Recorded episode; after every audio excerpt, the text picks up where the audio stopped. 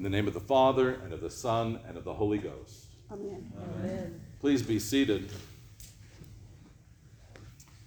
In December of 1965, a Charlie Brown Christmas first aired. It was a commentary on the crass commercialism of uh, our Christmas practices, and Charlie Brown is looking for the meaning of Christmas. The climax of the narrative is when uh, Linus stands up and says, I'll tell you what Christmas is about, Charlie Brown, and he quotes from Luke chapter 2. And uh, it's a beautiful quotation and a beautiful uh, moment. And our response to that uh, narrative should be now, what do we do? Right? Because Linus is describing, Luke in chapter 2 is describing God becoming man. God became man. And then if we stop there, our question needs to be so what? So, what is my response? So, what do I do? This is the same response that uh, the people had in Jerusalem when Peter preaches his sermon on Pentecost. The people respond, What shall we do? And of course, his response is, Repent and be baptized.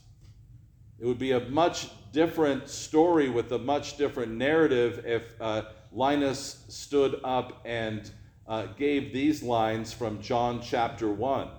John chapter 1 is saying, uh, This is who he is and what he is doing to us and through us, how it is that he is transforming us. And indeed, Isaiah is uh, doing the same thing. He is prefiguring for us the transformation that we undergo because God became man.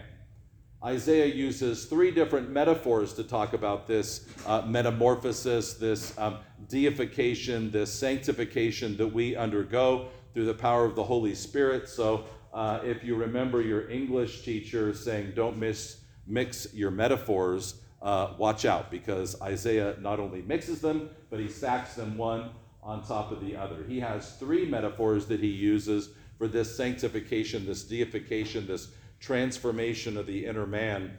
Uh, he uses in Isaiah chapter 61 the metaphor of the bride and the bridegroom. He uses the metaphor of the constant gardener and the garden, and he uses the metaphor of the king who is marching into war with his symbols of power and glory. So he adorns his bride. God is the bridegroom who decorates his bride. He clothes her in righteousness and in salvation.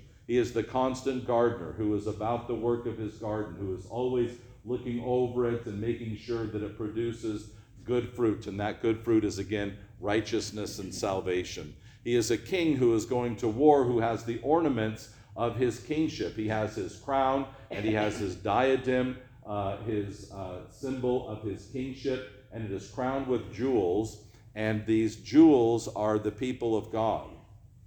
This is a, a radical thing, a radical understanding of the people of God that we are uh, God's ornaments, that we are his crown, that we are his, his jewels, that we are his, his beauty. And so the idea of us being a, a, a bride, we see many places of uh, Scripture. We see this metaphor used over and over again, and it's about um, the adorning uh, of the bride and her being made ready for the groom. Uh, the, the other two, the garden and the jewels, are um, a little bit more um, uh, notable here because they are inactive. Right? The garden doesn't do anything. Right? You don't go into a garden and see a tomato plant struggling, right, to produce tomatoes. The plant does what it does. It receives the water, it receives the nutrients, and it simply is what a tomato plant is. This is an interesting metaphor for us as Christians that we are supposed to be as Christians are, that God has made us to bear um, this fruit and that He waters and protects us. And again, the jewel is not active, the jewel simply reflects the light that is shown upon it. And this is our relationship with God. He shines His light, His grace, His mercy upon us, and we reflect it back to the world. We reflect back to the world the light of God, the glory of God, His brightness, His goodness. And uh, it is uh, this righteousness, this salvation that He uh, reflects back onto us. The, these two um, attributes are notable. He talks about righteousness and salvation. Righteousness and salvation are both words that describe something about God as being a warrior king. Uh, righteousness and salvation are words for a warrior king. Righteousness, first off, is this straightness. It describes the standing straight of a soldier. It describes the straightness of his arrow, the straightness of his lance. Righteousness is also translated as justice, right, or a, a truing, right? The truing of the spoke. It is being made aligned and straight. So when a soldier is standing straight at attention, when a soldier is marching straight, when he is clear about his marching orders, when he's clear about what he's supposed to do, he is acting in righteousness. And when his sword, when his lance, when his spear is straight and running true, he is acting in righteousness. That is, he has a clear understanding of what he's supposed to do and a clear response to his God and King, right? He is walking in righteousness and straightness according to the path that is set before him. That is our call to righteousness, that we have a clear understanding of what it is that we're doing, who it is that we're doing it for, and that we're acting on the orders of our King, right? We are doing what he has told us to do. Salvation is about protection. Salvation is the image of the shield, of the buckler. It um, protects us from those darts of the enemy. And so God um, provides protection. He provides uh, that, that covering for us. And so salvation is protecting us from the dangers of the world. Again, we're recognizing who is good, who is true. We're recognizing danger. We're, um, we're not naive, right? We're not foolish in thinking that there's no danger in the world or there's not going to be any danger in our acting upon the commands of God, uh, but that we know that we're relying upon Him, that it's Him who is protecting us, that our salvation comes from the Lord, not from anywhere else, but that we are trusting in Him for all things. And so, whether we are the gem, or whether we are the bride, or whether we are the fruit of the garden, we are acting and responding to the salvation and righteousness of God. And then in John's gospel, we see that this uh, transformation that we're undergoing is a radical uh, transformation, right? That it's a radical uh, transformation of who we are that happens because God has become man, right? We are very clear in John's gospel that this is God Himself, that everything is made through Him, uh, that He is Creator God, and that He is Creator God so that He can give life and light to men. That is what He is doing. He is changing us, He is remaking us so that we have God's life and God's light. In him was life, and the life was the light of men. The light shines in the darkness. And so, this light of God that we are reflecting back is an understanding that everything that we have is given to us by God, that we are again responding to his goodness. We're responding to what he has given us. In verse 12, he says, To all who did receive him and who believed in his name.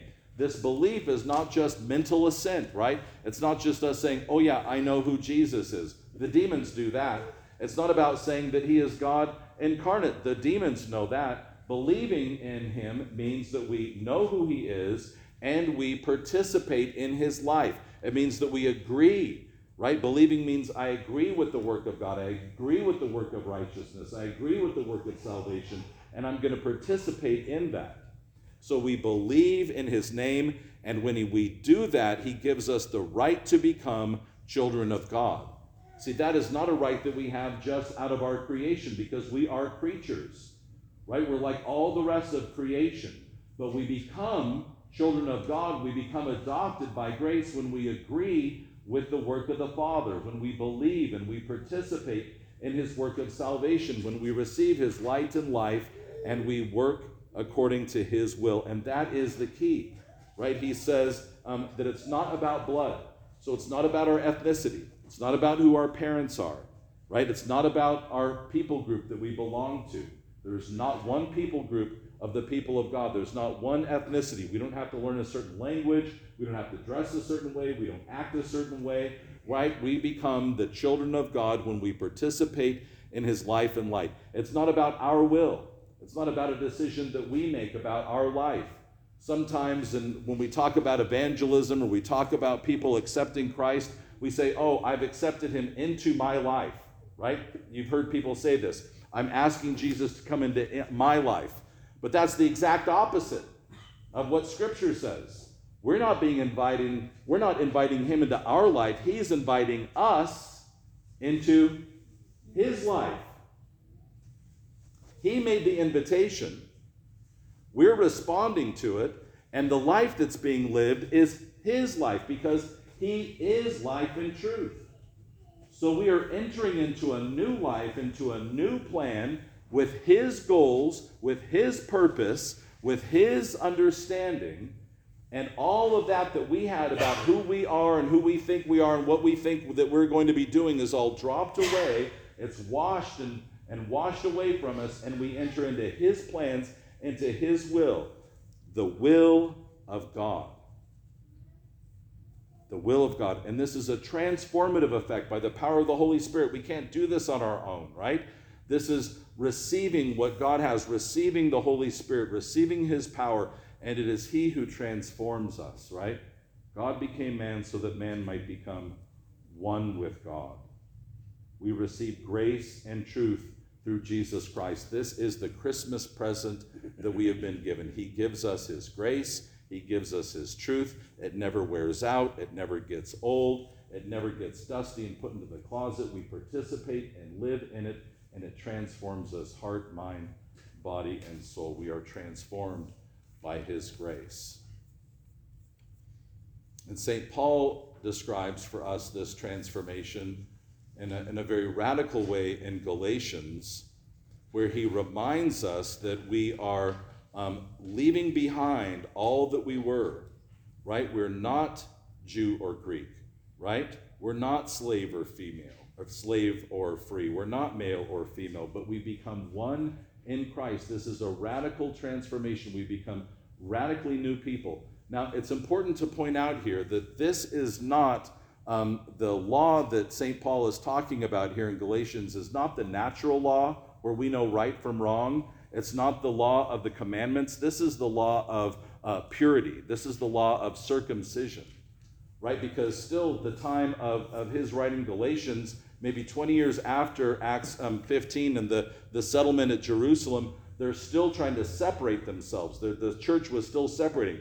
Jews would be um, worshiping and receiving Holy Communion from this table, and Greeks from another table. Slaves um, and, and slave owners were separating themselves in the body of Christ. And St. Paul is saying, You're one. You're in Christ. All those old distinctions are gone. He's not talking about the law of righteousness here, as we see clearly in the story about Cornelius and St. Peter going to Cornelius the centurion. Do you remember Cornelius? Who is he? He is a God-fearer. He is following the commandments of God, right? He knows right from wrong. He's um, living a life of righteousness. He's fasting. He's giving to the uh, to the church. He's giving to the synagogue.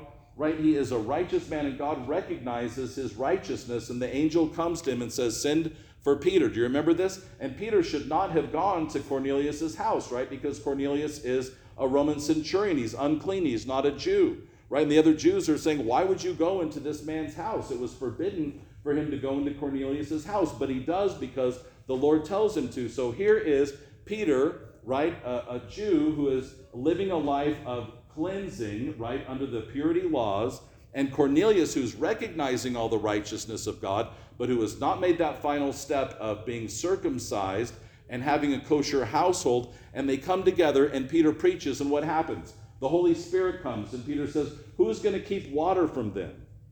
Right? So they receive the power of the Holy Spirit and they're transformed. They are baptized, right, in that. And so they are full in the membership of the church, even though Cornelius hasn't been what? Circumcised and keeping a kosher life. He couldn't have done that as a centurion, he couldn't have lived that life.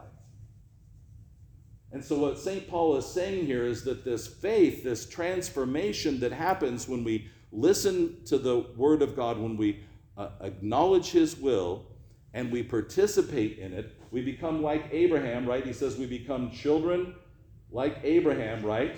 Abraham's offspring, right? What's notable about Abraham, the Lord tells him to go and he goes, right? Then we become the children of faith, the children of Abraham, because we are participating in the life and light of Christ. We're responding to that life. The best part of a Charlie Brown Christmas, though, is the music. Vince Guaraldi Trio, that whole music is, to me, some of the best jazz of the 20th century. It's amazing, right? And we are supposed to respond to that music. We could talk about it, we could talk about what makes it great, but talking about music at some point is just silly, right? You have to play it and you have to listen to it and you have to move to it. We have to move. There was an African tribe that described the British as this people who could listen to music and not dance.